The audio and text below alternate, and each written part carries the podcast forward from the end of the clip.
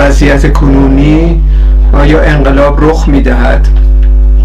خب پاسخ به این اینه که در واقع انقلاب رخ دادن یک سلسله فاکتورهای مشخصی رو طلب می‌کنه. یعنی هر موقعی هر اتفاقی میفته تقیام میشه یا به این وسعتی که امروز می‌بینیم اعتراضات عمومی در سراسر ایران رخ میده الزامن به انقلاب منجر نمیشه. چون انقلاب در وهله نخست سه موضوع رو یعنی فاکتورهای مختلف تا سه فاکتور اصلی باید همزمان وجود داشته باشه برای انقلاب. یک بحران عمیق درون هیئت حاکم. یعنی هیئت حاکم قابلیت حاکمیت رو از دست میده. این شرایط اولیه هستش که این باید وجود داشته باشه.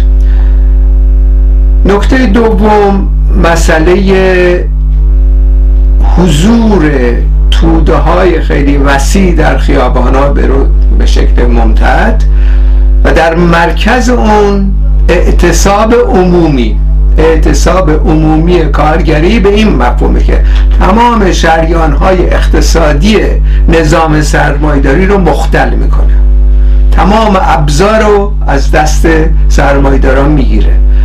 بودجه های نظامی انواع اقسام اتفاقاتی که می‌تونه بر اساس این اصطلاح منابع سرشار مالی در دست داره برای سرکوب نکته سوم هم رهبری این توده هستش.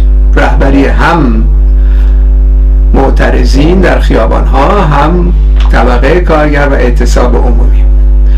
خب اگر اینا رو یکی یکی بررسی بکنیم ببینیم کدوم فاکتورها الان مرتبطه. فاکتور اول در مورد حاکمیت خب حاکمیت خیلی محکمه. یک پارچه است. یعنی در واقع هرچی خامنه میگه اجرا میشه دیگه. بعد افراد نزدیک به خودش هم در واقع آورده و مجلس هم دست اینا هستش و هیچ نشانه ای از فروپاشی حاکمیت دیده نشده. اما این به مفهوم نیست که هرگز به وجود نمیاد. مثلا به نظر من اگر خامنه فوت کنه به نظر من یک بحران عمیق رخ خواهد داد در درون حاکمیت.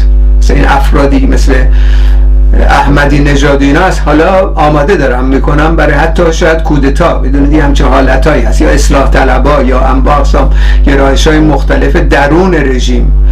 چون اینها دیگه مسئله ایدولوژی و اسلام اینا که مطرح نیست. مسئله منافع مادیه که این فرمانده های پاسداران دور هم جمع کرده دور خامنی اینا خریداری شدن در واقع. بنابراین وقتی اون عنصر رهبری اصلی از میان برداشته بشه حالا بگذاریم پسرش می‌خوان اونم به درد نمی‌خوره. یعنی بحران سیاسی ایجاد میشه. اون موقع در واقع این فاکتور تحقق پیدا می‌کنه. و ما وارد یک مرحله دیگه خواهیم شد. من قسمت دوم مسئله تقیان توده ها خب الان هستش. تقیان توده ها به خودی خود منجر به سرنگونی نمیشه.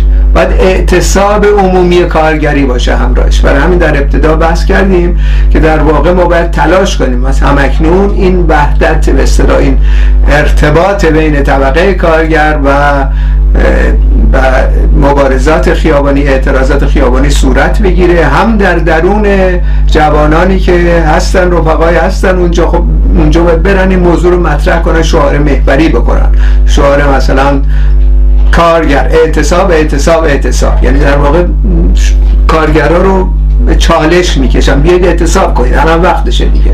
بیاید با هم دیگه هماهنگ بکنیم. از طرف دیگه کسانی که در درون بیشتازان کارگری ارتباط دارن کار می‌کنن رفتن این بحثا رو دارن می‌کنن با کارگرای بیشتاز که حداقل یک ساعت یا یه روز اعتصاب بکنیم. در حمایت از این ماجرای مثلا رفع حجاب یا این مبارزات زنان یا مبارزات توده. خب این اصطلاح فاکتور اعتصاب وجود نداره امروز. فاکتور سوم مسئله رهبری و هماهنگ کنن. جریانات مختلف و مسئله رهبری توده مطرح است که رهبری وجود نداره متاسفانه. یعنی ما الان سال هاست داریم این موضوع رو 20 سال پیش مقاله نوشتیم در میان پیشتازان کارگری در ایران پخش کردیم و بحث کردیم صدها بار هزارها بار در تمام جنبه ها اولا رو به جوانان خودمون این صحبت کردیم. رفقای عزیز سوسیالیستا انقلابی و مارکسیستا از پشت دنیای مجازی و کامپیوتر و اینا یه مدتی بیایید کنار برید پیوند بخورید با پیشتازان کارگری. اعتماد سازی به وجود بیاد بین روشنفکر و کارگر در جامعه. این نیستش وجود نداره الان. چون یک مسیر مختلف دیگه ای و این جوانان ما طی کردن. جوان سوسیالیست منظورم دیگه. کسانی که اعتقاد به انقلاب سوسیالیستی و به خودشون میگه مارکسیست. اونها همین اکتفا کردن نشریه تئوریک در آوردن. خیلی ترجمه بکنیم. این مقاله بریم اینا کی قراره بخونه این مقالات شما رو؟ خب این مقاله بنویسید خوبه کار بکنید اما پاتونم بیاد رو زمین یعنی که ایران هستید به بین مثلا دسترسی نزدیک دارید به طبقه کارگر و اعتصاب کنندگان و با همراه با اون برید زندگی کنید در میان کارگرها میگه تروسکی 24 5 ساله فکر می‌کنید در 1905 چطور شد رهبر شورای پترزبورگ؟ کارگر معمولا انتخاب نمی‌کنه روشنفکری به عنوان رهبرش. ولی دلیلی که این اتفاقات افتاد اینه که اینا در کنار توده ها بودن. اگر ما مارکسیست هستیم می‌خوایم انقلاب سوسیالیستی انجام بدیم جوانان و روشنفکر ما با در میان کارگرها باشن. در میان پیشتازان. حالا نه هر کارگری پیشتازان کسانی مثل اسماعیل بخشی ها باشن. ببینید کسانی که فهمیدن خوب صحبت می‌کنن مطالعه کردن ضد سرمایه‌داری هستن. خب باید همدیگر پیدا کنیم. این اعتماد سازی متقابل صورت بگیره تا بتونیم رهبری ایجاد کنیم در سطح جامعه.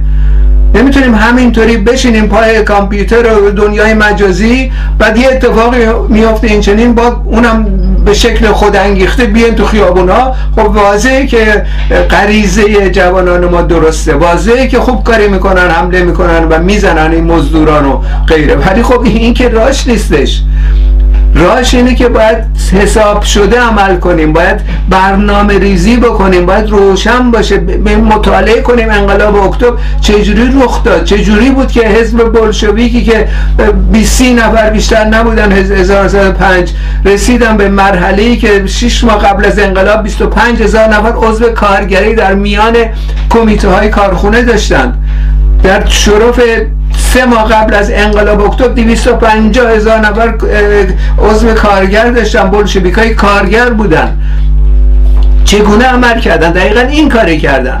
1903 مطلبی لنین داره میگه به رفقای خودش. میگه اگر یه هسته شما می‌سازید هشت نفر باید کارگر تو این هسته باشه دو نفر روشن فکر. خب اینا رو یاد بگیرن رفقا دیگه. تجربه تاریخی انقلاب پیروزمنده. می‌خوایم سرنگون کنیم این رژیم و می‌خوایم سرمایه‌داری رو. برچینیم باید راه سازماندهی هم بیاموزیم. هر سه سال چهار سال همه بریزن تو خیابون. اتفاقی نخواهد افتاد. میان سرکوب می‌کنن درش میبندن. تمام این رفقای جوان ما رو مورد شکنجه و کشتار قرار میدن دیگه. ضمن که الان آمریکا و غیره که اینا به ظاهر سازی دارن می‌کنه که ما مثلا اعتراض می‌کنیم به این اتفاقات تو ایران میفته اینا اهمیت نمیدن. رئیسی جلاد دعوت کردن به سازمان ملل متحد که اهمیت می‌دادن و همونجا دستگیرش می‌کردن جانی بین المللی رو. بنابراین مسئله به این ترتیب معامله می‌کنن برجام می‌خوان برجام راه انداختن میان اونجا شروع می‌کنن به ارتباط گیری و همچنین چاپیدن منابع نفتی ایران و کار ارزون و غیره. این قصد امپریالیسم اینه. بنابراین اینا حتی اگر انقلاب بشه به نظر من انقلاب در ایران انقلاب واقعی باشه همین امپریالیسم همین کسانی که الان دعوا دارن با رژیم میان در حمایت از رژیم علیه انقلاب قد علم می‌کنن. به این شکل سازماندهی این موضوع. یعنی در واقع انقلاب سازمان دادن کار ساده ای نیستش که از دنیای مجازی بریم تو خیابون. خب این که عملی نیستش. یعنی بعدش هم امیدوار باشیم که انقلاب بشه. هر کی هم بگه نه انقلاب نمیشه میگه شما خیلی بدبین هستید نه این نیستش دیگه. تجربه تاریخی داریم. یک برخورد علمی سازماندهی انقلاب علمه. اتفاقی نیست. حساب نشده نمی‌تونیم بریزیم تو خیابونا. فکر کنیم انقلاب میشه. بنابراین اینا رو باید حالا درس بگیریم. حالا امیدواریم پیروز بشه همین چند روز. تمام رژیم از هم بپاشه. ولی به نظر من نخواهد پاشید.